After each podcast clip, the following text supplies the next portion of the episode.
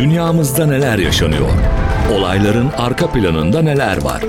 Dünya turuna hazır mısınız? Haberin ötesine geçin. Gelişmelerin altında yatan asıl gerçekleri keşfedin. Erkin Öncan'la 60 dakikada devre alem hafta içi her gün saat 11'de CRI Türk Radyo'da.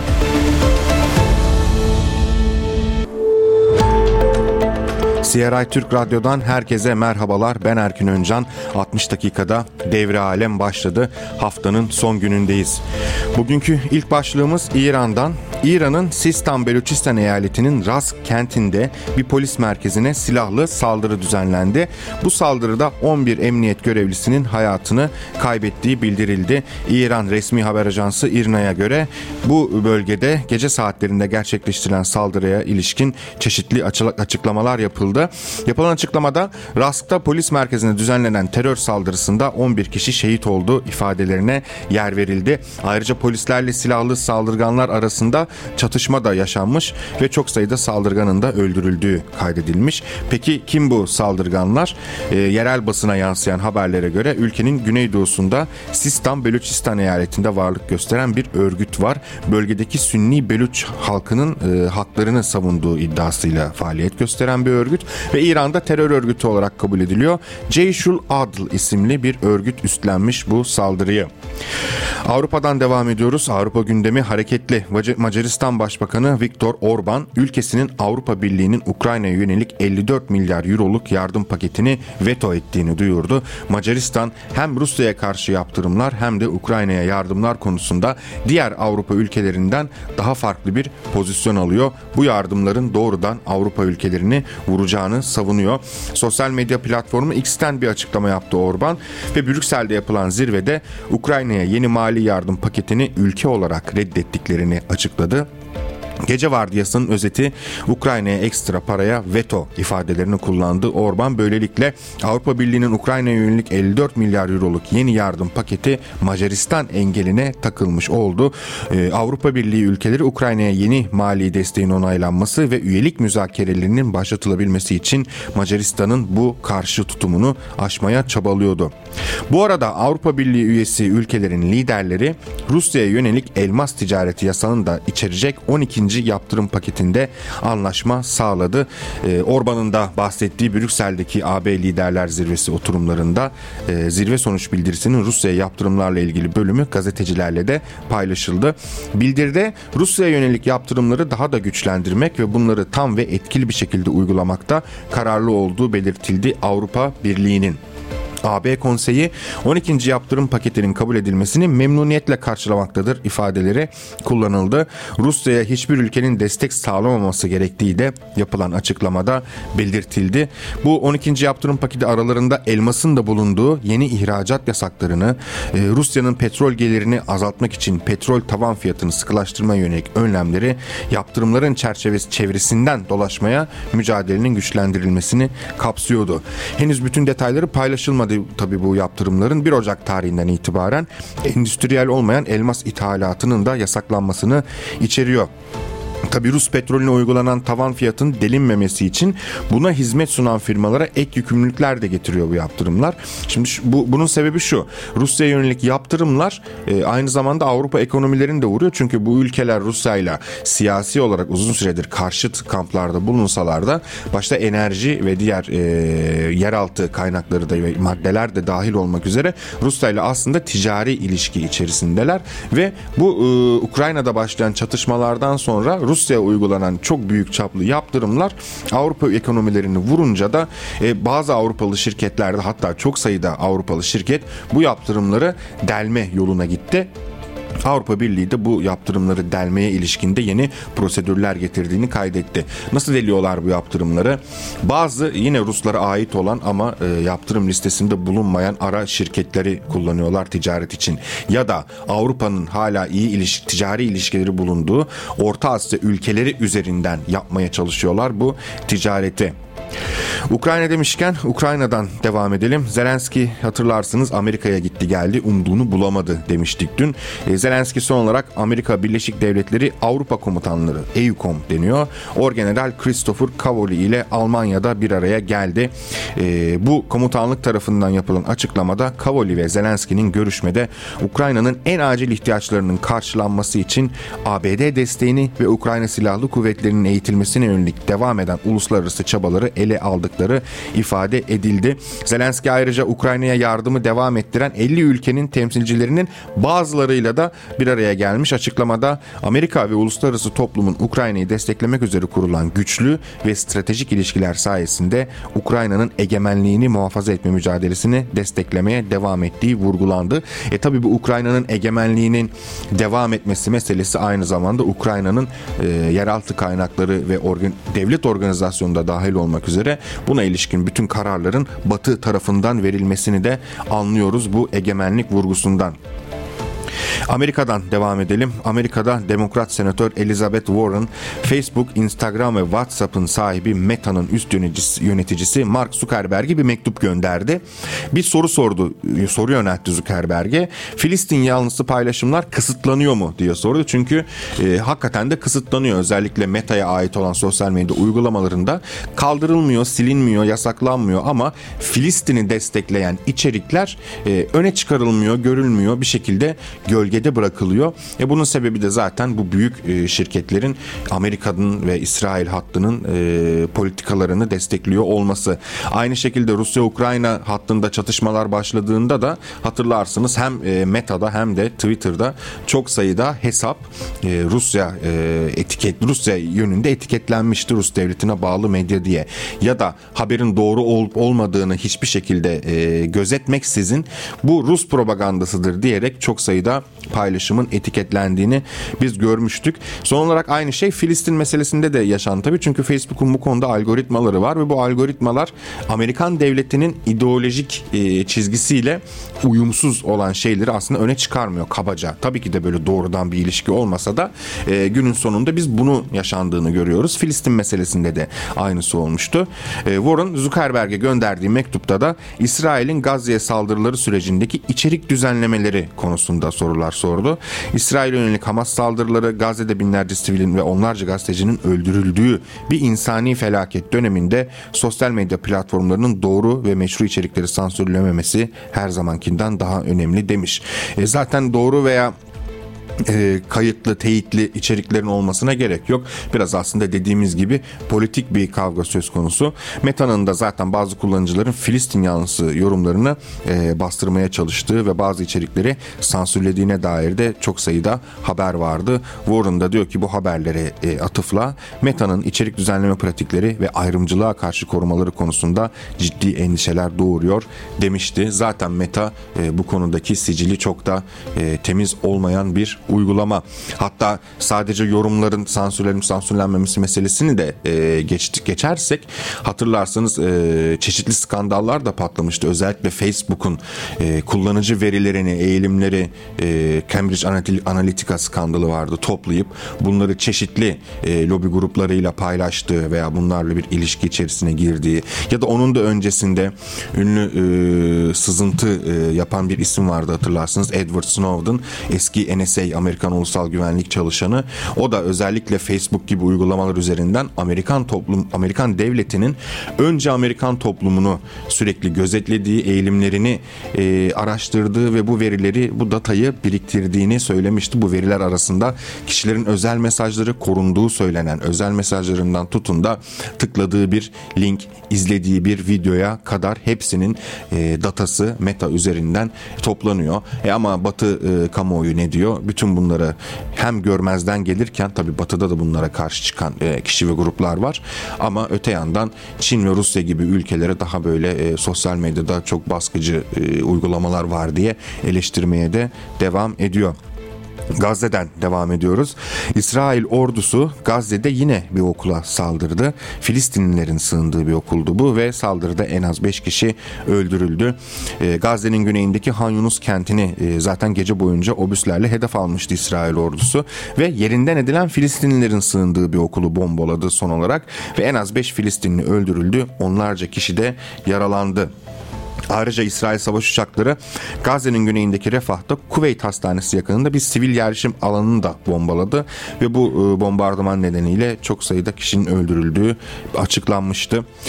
Gazze şeridinin büyük bölümünde İsrail saldırılarının başladığı 7 Ekim'den e, bu yana 6. kez iletişim ve internet hizmetleri kesildi. İsrail güçleri İsrail tarafı dönem dönem bölgenin internetini kesiyor, elektriğini kesiyor. İlk saldırı dalgasında sosyal medyada çok sayıda görüntü yayılmıştı. İnsanlar e, bir şekilde jeneratörlerle telefonlarını şarj etmeye çalışıyorlardı. Kuran, kurulan ara aparatlar sayesinde. E, su zaten kesiliyor, elektrik yok, internet sık sık kesiliyor ve bölgenin dış dünya ile olan iletişimi büyük oranda e, kesiliyor böylelikle. Son olarak 6. kez kesilmiş oldu bu saldırılar döneminde. Filistin telekomünikasyon şirketlerinden Javval ve Oredo e, iki ayrıya açıklama yaptı bu konuyla ilgili. Dün akşam itibarıyla iletişim ve internet hizmetlerinde tamamen kesinti yaşandığını duyurdu Javval ve bu şirketin hizmetlerin savaşın başlangıcından bu yana maruz kaldığı 6. kesinti olduğu ifade edildi ve tüm iletişim ve internet hizmetlerinin tamamen kesildiğini duyurmaktan üzüntü duyuyoruz dedi.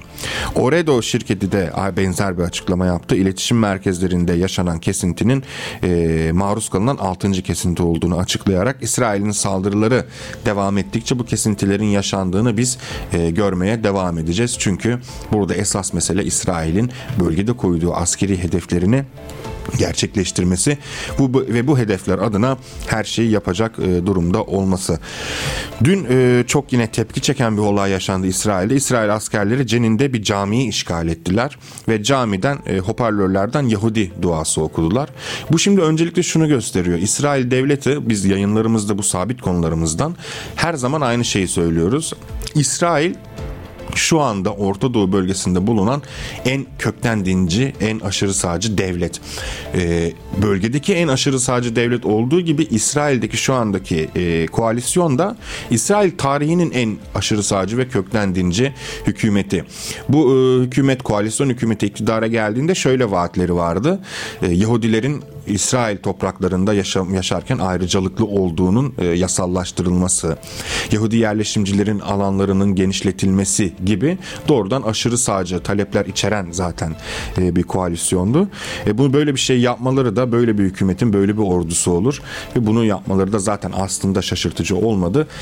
Ama tabii ki de çok büyük tepki çekti. Bu konuyla ilgili zaten e, bu cami basılıp oradan Yahudi duası okunduğunda da İsrail'in Ulusal Güvenlik Bakanı Itamar Ben Gvir de e, bu askerlere övgüde bulunmuştu. Şimdi İsrail güçleri 3 gündür kuşatmaya aldı ve kanlı baskınlar düzenliyor Cenin bölgesinde ve Cenin mülteci kampında. E, son olarak yine 12 Filistinli daha öldürüldü. Bu bahsettiğimiz e, Ulusal Güvenlik Bakanı Ben Gvir de bayağı diğer e, İçişleri Bakanı gibi e, sokaklara inip sadece savaş döneminde değil öncesinde de İsrailli yerleşimcilere, sivil denen yerleşimcilere e, uzun namlulu ağır silahlar dağıtan isimlerden biriydi. E, bunu da e, övgüyle karşılamış tabii ki de ve e, bu baskınlar o şekilde e, öyle sert gerçekleşiyor ki hani binalar bile yıkılıyor. Neredeyse bir doğal felaket alanı haline getiriyorlar ve e, buldozerlerle zaten tahrip ediyorlar yolları arabalar hasar veriliyor özellikle patlatılıyor ve e, binalar da aynı şekilde patlatılıyor ve 20'den fazla binanın e, enkazı şu anda Cenin bölgesinde bekliyor. Hamas'tan bir açıklama var. İsrail'in saldırıları devam ediyor. Hamas da e, aynı zamanda diğer e, Filistinli direniş grupları ve Lübnan'daki Hizbullah gibi direnişine, savaşına devam ediyor. E, zaten Hamas'ın operasyonuyla başlamıştı bütün bunlar. Gazze'ye destek ve İsrail'in sivillere e, yönelik katliamlarını kınamak için tüm dünyada 3 gün boyunca kitlesel gösteri düzenlenmesi çağrısında bulundu. Bir yazılı açıklama yaptı örgüt ve İslam ve Arap ülkelerinin yanı sıra dünyadaki tüm özgür insanlara seslenildi. Açıklamada Gazze'ye destek olmak, kadın ve çocuklara karşı işlenen suçları ve Amerika ile Batı'nın soykırıma verdiği desteği kınamak için 15, 16, 17 Aralık tarihlerinde kitlesel gösteriler düzenlenmesini istedi. Ee, her türlü protesto şeklinin kullanılması ve Gazze'deki savaş duruncaya kadar da tüm dünyada bu protesto hareketinin sürmesi talep edildi. E, şimdi İslam ülkelerinde e, zaten sık sık protestolar gerçekleşiyor. İsrail'i kınayan protestolar. Türkiye'de de gerçekleşti bu protestolar. Ama burada e, sıkıntı olan şu Avrupa ülkeleri için bir sıkıntı bu tabii ki de. Avrupa'daki çok sayıda e, hem Müslüman nüfus hem de Avrupa içerisinde Avrupalı olan ve İsrail'in politikalarına karşı çıkan e, önemli bir kitle var ve Hamas'ın böyle bir çağrıda bulunması eğer Avrupa'da karşılık bulursa yine Avrupa'nın e, endişeli Avrupa basınının endişeli manşetler atmaya başladığını görebiliriz e, İsrail'in kınanması açısından. Evet bir diğer sabit konularımızdan biri de hatırlarsınız Venezuela ve Guyana konusuydu. E, ne olmuştu mesele kısaca hatırlayalım. Guyana'nın e, Esequibo diye bir bölgesi var Venezuela ile sınırında. Venezuela bu bölgenin kendisine ait olduğunu söylüyor. Esequibo da hayır bana ait diyor. E, çok e, yeraltı kaynakları açısından zengin bir bölge. Bu tartışma neden çıktı? 2015'te petrol devlerinin bölgede e, çok önemli rezervler petrol başta olmak üzere yeraltı kaynaklarının kavganın keşfedilmesiyle başladı. Bölgedeki kavganın 200 yıllık bir geçmişi var. E, bölge biliyorsunuz e, Batı ülkelerinin sömürgesi olarak yaşadı uzun yıllar boyunca ve sömürgecilik döneminde bölgede yaşayan yerli halklar katledildi. E, daha sonrasında oradaki ülkeler teker teker bağımsızlıklarını kazandılar. Venezuela da bunlardan biriydi. Kübo tarihsel olarak bana aittir diyor Venezuela hükümeti. Buna ilişkin tarih boyunca geçtiğimiz 100-150 yıl içerisinde çeşitli e, anlaşmalar anlaşmalar yapıldı ama bunlar neredeyse birbiriyle çelişen e, anlaşmalar imzalandı. Dolayısıyla uluslararası hukuk açısından da henüz net bir şey yok. E, son durumda Venezuela bölgede güç kullanmak istemediğini açıkça söylemişti. E, son olarak da Venezuela ve Guyana liderlikleri bölgedeki gerilimi çözmek için güç kullanmama konusunda anlaştı. Venezuela lideri Maduro ve Guyana Devlet Başkanı İrfan Ali e, Karayipler'deki e, St. Vincent ve Grenada adalarında bir araya geldi. Taraflar iki devlet arasında mevcut herhangi bir ihtilaftan kaynaklanan konularda dahil olmak üzere hiçbir koşul altında birbirlerini doğrudan ya da dolaylı olarak tehdit etmeyecekleri ya da birbirlerine karşı güç kullanmayacakları konusunda hemfikir oldu. E, bu hamle Venezuela'nın hamlesi aslında Maduro'dan da önce e, Chavez'in uyguladığı bir çizgiyi, izlediği bir çizgiydi. Çünkü Karayipler bölgesinde e, savaştansa e, doğrudan bölgenin e, batıya bağımlılığını, Amerika'ya bağımlılığını azaltıp e, bütün tarafların kazanacağı bir siyaset öneriyor Venezuela liderliği. Umarım bu anlaşma bu şekilde devam eder ve e, bölgedeki gerilim herhangi bir çatışmaya yol açmadan sönümlenir. Japonya'ya gidelim Asya'ya. E, Japonya Savunma Bakanlığı'nın bir açıklaması var. Çin ve Rus bombardıman uçakları e, yakınlarımızda ortak uçuş gerçekleştirdi diyorlar. Savunma Bakanlığı Çin'e ait 2 ve Rusya'ya ait 2 adet uçak uçağın Japon denizi yani Doğu Denizi de deniyor buraya üzerinde ortak uçuş yaptığı belirtiliyor. Uçakların Doğu Çin denizi yönüne doğru seyrettiği ve Japonya Hava Savunma Kuvvetleri'nin önleme uçuşu için havalandığı da kaydedilmiş. E, bir yandan da bu uçakların Japonya hava sahasını sınırını ihlal etmediği de aktarılıyor. Tabi Japon hükümeti ortak uçuşa yönelik derin endişeler taşıdığını açıkladı ve bu endişelerini Pekin ve Moskova yönetimlerine diplomatik yollarla ilettiklerini söyledi. E, Japonya'daki resmi Kyoto Ajansı da Çin ve Rusya'ya ait bombardıman uçaklarının en son Haziran 2023'te ortak uçuş yaptığını hatırlattı diyerek Amerika'dan devam ediyoruz. Yine bir ajanlık hikayemiz var. Eski FBI e, mensuplarının tarafından FBI içerisinde üst düzey istihbarata karşı koyma görevlisi olan Charles McGonigal, Amerika'nın Rusya'ya yaptırımlarını delmek için komplo kurmak suçundan ötürü 4 yıldan fazla hapise e, çarptırıldı. E, McGonigal Rus oligark Alek Deripaska ile işbirliği yaptığı iddia edildi ve yaptırımlara aykırı hareket etmenin karşılığında 50 ay hapse mahkum edildi.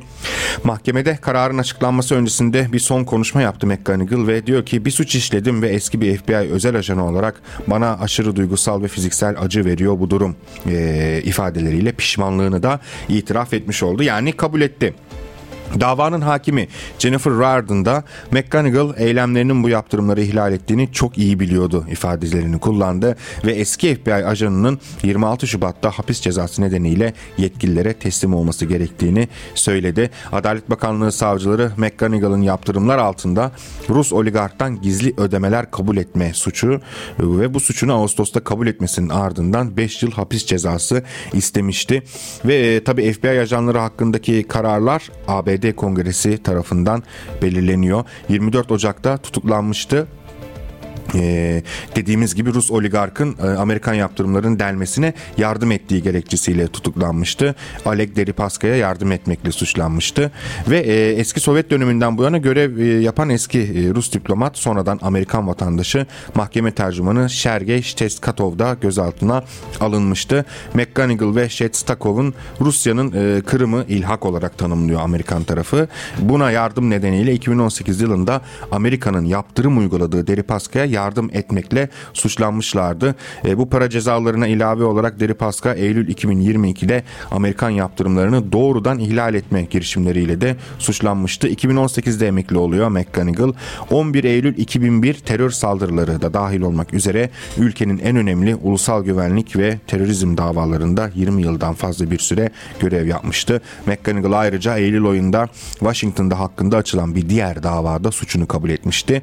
E, yabancı yetkililerle tam temaslarını ve Arnavutluk İstihbarat Teşkilatı'nın eski bir çalışanından kabul ettiği yüz binlerce doları gizlediğini itiraf etmişti.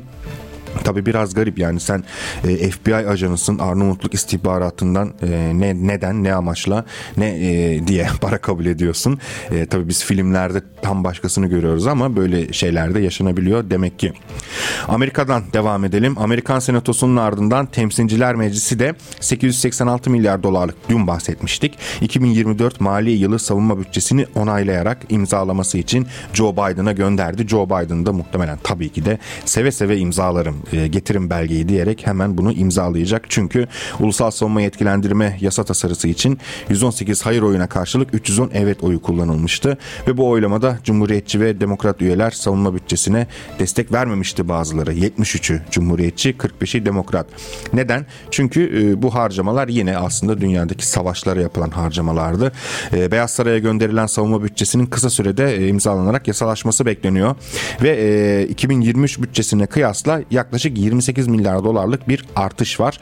Yani bu 28 milyar dolar bile sadece Amerika'da bugün çok derin bir sorun haline alan yoksulluk ve evsizlik meselesine ilişkin belki önemli çözümler getirebilirdi. E, 2024 mali yılı için 886 milyar dolara çıkarıldı. Bu yılda aynı şekilde Suriye'nin kuzeyinde YPG, PKK unsurlarına IŞİD'e karşı mücadele e, başlığı altında kaynak sağlamaya devam edecek Amerika. Amerika bölgede özellikle Suriye'nin Suriye'ye yönelik emperyalist saldırganlık başladıktan sonra bölgedeki çok sayıda örgütü aslında destekledi. Amerika'nın IŞİD'le bile e, Amerikan istihbaratının bağlantıları vardı.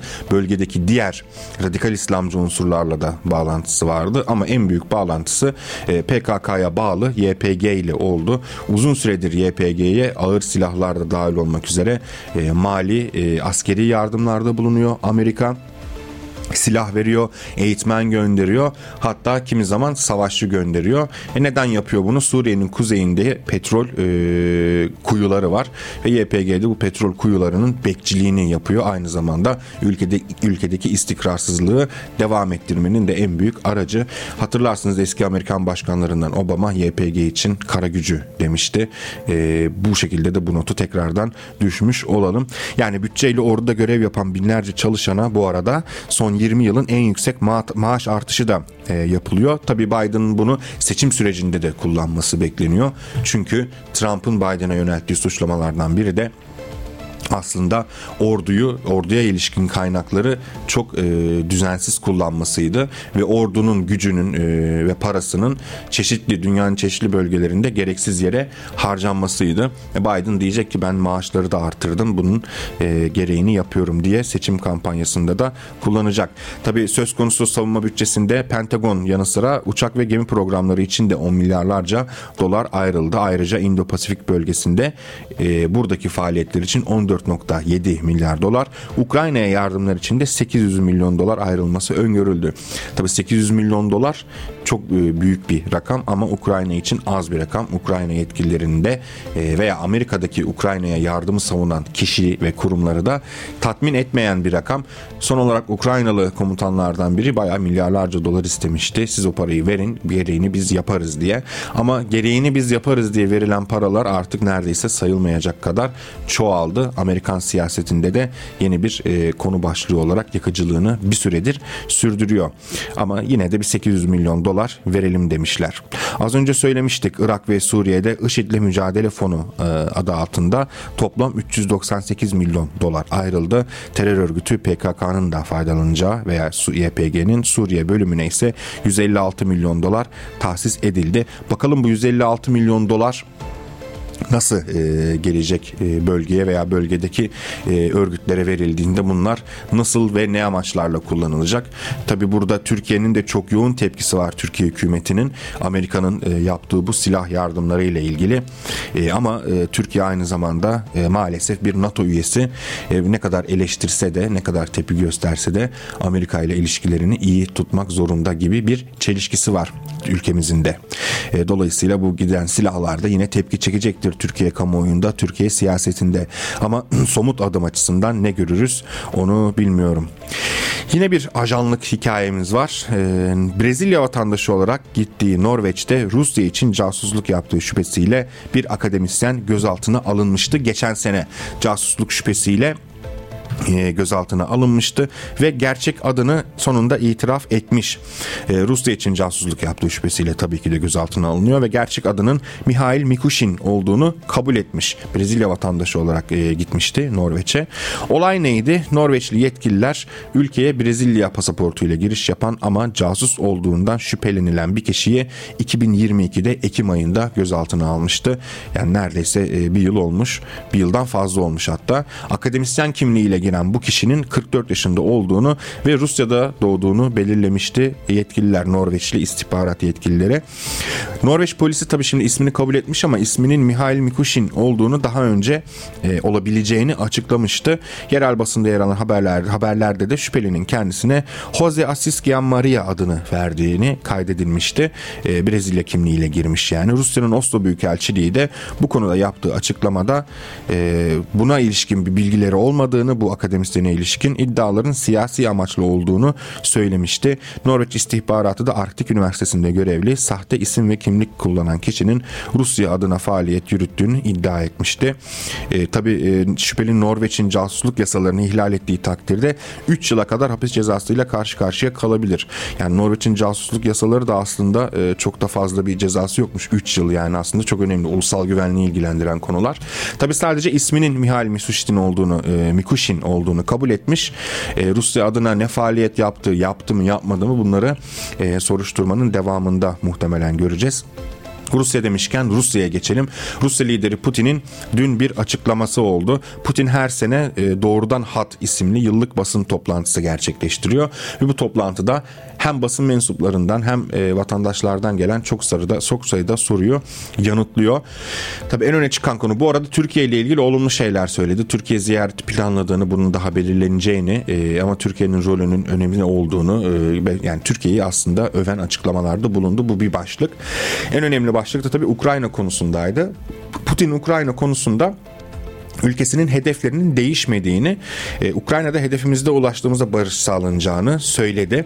E, Moskova'da yaklaşık 4 saat sürdü bu program. İç ve dış siyasetle ilgili 2 milyon 800 binden fazla gelen sorunun 80'ini yanıtlamış. E, çok çok soru gönderen olmuş belli ki. Ukrayna'daki devam eden çatışmalara değinmiş. E, hedeflerimize ulaştığımızda barış sağlanacak. Hedeflerimiz değişmiyor. Ukrayna'nın Nazilerden arındırılması, askerleştir askersizleştirilmesi ve tarafsız statü diye konuştu. Rus-Fransa ilişkilerine de değiniyor. Putin Fransa ile yeterince iyi ilişkilerimiz vardı. Bildiğiniz gibi Fransa'ya gittim. İkili ilişkilerde ve uluslararası konularda gündemlerimiz yoğundu. Bu ilişkileri kesen biz değiliz o kesti diyerek Macron'u e, işaret etti. Amerika'dan da bahsetti. Tutuklu değişimi konusunda etkileşimde olduklarını söyledi. Bu diyaloğun tabii ki de basit olmadığını, her iki taraf için uygun olacak çözümün bulunacağını umduğunu paylaştı. E, diğer e, sıcak konu başlıklarından Ermenistan'a da değindi. Tabi Ermenistan iç siyasetinde yaşanan süreçleri değerlendirdi Rusya lideri ve Ermenistan'da basit olmayan süreçler yaşanıyor. Karabağ'dan vazgeçen biz değiliz. Karabağ'ın Azerbaycan'ın bir parçası olduğunu tanıyan Ermenistan'dır.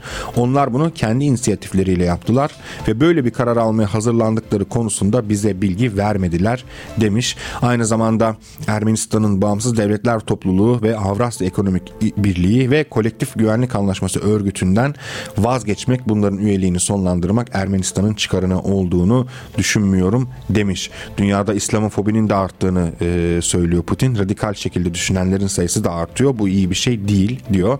Bazı seçkinlerin siyaseti ve onlarca yıl Filistin sorununa adil çözümün bulunmaması sonucunda oldu diyor. Türkiye ile ilgili bahsetmiştik. Ek ithalatlar e, yapılmasını söylüyor. Bu arada Putin e, çok sayıda soru geldi. Bunların kimi yazılı kimi video bağlantısı. Bir arada Putin Putin'e soru sordu gibi bir şey oldu olduğu toplantıda e, yapay zeka yöntemiyle hazırlanan e, oluşturulan bir video e, Putin'e gösterildi. Videodaki kişi de Putin'di. Putin'in aynı sesi aynı görüntüsüyle yapay zeka ile anlık değişimle Putin'e çeşitli sorular yöneltti. Bu soru Putin'in e, dublörü meselesi çok gündeme gelir. Arada çeşitli mecralar e, çok haber yapıyorlar. İşte Putin çok hasta ölmek üzere dublörü geziyor. E, onun yerine ilişkileri o sağlıyor gibisi gibi. Ama Putin ve Kremlin yönetimi bu iddiaları sürekli reddediyor. Putin de bu iddiaları aslında gönderme yaparak bu benim ilk dublörüm ifadelerini kullandı. Karşısına çıkan yapay zeka ile ilgili olarak. Ukrayna meselesine dönecek olursak şimdi e, Putin aslında Odessa şehrinden de bahsediyor. Odessa bir Rus şehridir diyor. Bu bölge yani Karadeniz bölgesi Türk-Rus savaşları sonucunda tamamen Rusya'nın oldu. Bunu Türkiye'de de çok iyi bilirler. Ukrayna'nın bu konuyla ne ilgisi var dedi. Hiçbir ilgisi yok. Oralar Rus şehridir diyor. Nüfus olarak oralar Rus şehridir aslında. Yani çok önemli e, bir miktarda nüfus olarak Rus yaşıyor bölgede ve Ukrayna'daki Maydan darbesi saldırısının ardından bölgedeki Ruslarla Ukraynalılar arasında çok ciddi çatışmalar yaşanmıştı. Hatta sendikalar evinde e, çok sayıda Ukraynalı e, tarafından Ruslar e, yakılarak katledilmişti. Öyle bir olay da var sendikalar evi katliamı diye. Şimdi bölgede zaten bir e, etnik çatışma uzun süredir devam ediyordu. Şimdi Rusya'nın operasyonuyla birlikte de e, Putin'in böyle Adesya ismini vermesi e, acaba yeniden operasyonlar başlayacak mı? Bu sefer o bölgeye mi yoğunlaşılıyor gibi soru işaretlerinin oluşmasına yol açtı. Benim kişisel görüşüm şu. Zaten Rusya'nın Ukrayna'daki başlattığı operasyon e, Ukrayna'nın Karadeniz'de sınırını e, ki bağlantısını kesemediği sürece e, Rusya açısından başarıya ulaşmış sayılmayacaktır. Çünkü Ukrayna e, tartışması, Ukrayna kavgası aslında Karadeniz kavgası, Karadeniz'in güvenliği meselesi. Rusya açıdan baktığı, Rusya açısından baktığımızda çok iyi ilişkilere sahip olsa da NATO üyesi olan bir Türkiye var. E, tamamen Rusya karşıtı rotada hareket eden bir Gürcistan var, Ukrayna var, e, Romanya var yine Batı yanlısı hareket eden. Dolayısıyla Ukrayna'nın bir savaş merkezi haline getirilmesi ve e, bir aşırı sağcı bir e, darbeyle e, iktidarın değişmesi ve bölgedeki Rus nüfusa yönelik saldırılar zaten rahatsızlık konusuydu. Operasyon da bu tür şeyler, e, bu tür gerekçelerle başladı zaten. Dolayısıyla Rusların aslında Adesya yani Karadeniz'i kapatıp doğrudan Moldova sınırına doğru ilerlemeleri gerekiyor askeri olarak gerçek bir başarıdan söz edeceksek. Devam edelim gündemimize. Ermenistan'la ilgili bir gündemimiz var. Ermenistan lideri Paşinyan, Azerbaycan'ın iki ülke liderleri arasında mutabakata varılan ilkeleri onaylaması durumunda bir barış anlaşması imzalanmanın imzalanmasının olası olduğunu söylüyor yakın gelecekte. Paşinyan Erivan'da bir toplantı düzenlendi. Denize kıyısı olmayan gelişmekte olan ülkeler bakanlar toplantısı. Böyle de bir birlik var denize kıyısı olmayan gelişmekte olan ülkeler diye. Bunlar arada toplanıyorlar ne yapabiliriz diye konuşuyorlar. Bu toplantıda konuştu. Ermenistan-Azerbaycan ilişkilerine de değindi tabii ki de Paşinyan ve e, barış anlaşması imzalanması mümkün dedi. Ayrıca askerlerin serbest bırakılmasını barış için çaba gösterilebilecek bir sıfır noktası olarak nitelendirdi. Toplantıda Ermenistan Dışişleri Bakanı Ararat Mirzoyan da konuştu ve Ermenistan'ın sınırlardaki yani Gümrük Kars, Razdan, Kapan, e, Agarak, e, Nahçıvan demiryollarını yeniden hizmete açmaya hazır olduğunu açıkladı. Ermenistan'ın bir barış kavşağı projesi var. Bu e, Ermenistan'ın merkeze alındığı ve özetle siyasetinin e, siyasetinden ziyade ticaretinin geliştirmeye çalıştığı bir proje. E, bu proje hakkında da e, konuşuldu. Mirzoyan Ermenistan'ın sunduğu projenin Güney Kafkasya'da barış ve istikrarın tesisi için temel konulardan biri olduğunu vurguladı. Ee, devam edelim. Paşinyan aynı zamanda e, bu projenin doğu ve batıyı, kuzey ve güneyi birbirine bağlamayı, ekonomik ve kültürel ilişkileri güçlendirmeyi, siyasi diyaloğu ve tüm bölge halklarının yararına kapsamlı ve sürdürülebilir barışı sağlamayı amaçladığını savundu. Mirzoyan da bu konuyla ilgili barış kavşağının diğer bölgesel lojistik projelerle rekabet etmek için değil, mevcut fırsatları tamamlamak için geldiğini bir kez daha belirtmek isterim ifadelerini kullanıyor. Şimdi Ermenistan e, zaten Putin az önce bahsetmiştik. Onlar Karabağ'ı kendileri bıraktı diyor. Bu çok yapılan bir yorum. Öne çıkan yorum aslında bu analistler tarafından yapılan. Çünkü Karabağ büyük bir çatışma noktası. Ermenistan Paşinyan yönetimiyle birlikte yeni bir siyasi rota çizdi kendisine. Rusya ile Rusya'dan ziyade daha çok aslında Batı ile yakınlaşmayı savunuyor Paşinyan yönetimi. Ama bunun için çeşitli reformlar yapması gerekiyor. Ülkede odaklanması gerekiyorlar yani ve e, oradaki Ermeni halkının da geleceğini de bir anlamda yok sayarak Karabağ meselesini bir anlamda aslında üzerinden atmaya çalıştığı iddia ediliyor Paşinyan yönetiminin. Çünkü askeri olarak şey yapama karşı çıkamazlar yani Ermenistan'la orada baş edemezler. E, tarihsel olarak aslında Karabağ bölgesi de Azerbaycan'a ait bir bölge. Zamanında oranın Ermenistan'a verilmesi aslında taktiksel bir şey Sovyet önderliğinin yaptığı. Tarihsel olarak orası Azeri bölgesi. Yani bütün aslında kartlar kendi aleyhlerine ama bu bir, bu bir ulusal dava olarak devam ediyor. Yani Ermenistan'da da çok güçlü bir milliyetçi damar var Azerbaycan'da olduğu gibi ve Karabağ konusunda Paşinyan yönetimine çok sinirliler. E tabi e, bu Karabağ meselesini Paşinyan'ın üzerinden atması bir de bir barış anlaşması imzalanması e, Paşinyan'ın aslında bölgedeki konumunu güçlendirebilir. E, sanılanın aksine Paşinyan muhalefeti güçlü, ordu içerisinde de güçlü, bürokrasi içerisinde de Paşinyan'dan rahatsız olduğu belirtilen e, çok sayıda kesim olduğu söyleniyor. E, ama neler yaşanacak? Paşinyan iktidarda kalmaya başaracak mı? E, bunu göreceğiz. Son haberimiz Avrupa Birliği Gürcistan'a adaylık statüsü verdi. Ukrayna ve Moldova ile de katılım müzakerelerini başlatma kararı aldı. Charles Michel duyurdu bunu sosyal medya platformu üzerinden. E, zaten tek bir cümleyle özetlenebilir bu mesele. Gürcistan, Ukrayna, Moldova bunların Avrupa Birliği'ne alınması, e, dayatılan çeşitli reformlar tamamen Batı, kolektif Batı'nın Rusya'yı çevreleme stratejisinin devamı olarak okunabilir. Evet haftanın son gününde son devre alemi de böylelikle tamamlamış olduk. Pazartesi saat 11'de yine CRI Türk FM'deyiz. İyi hafta sonları dilerim. Kendinize iyi bakın. Görüşmek üzere.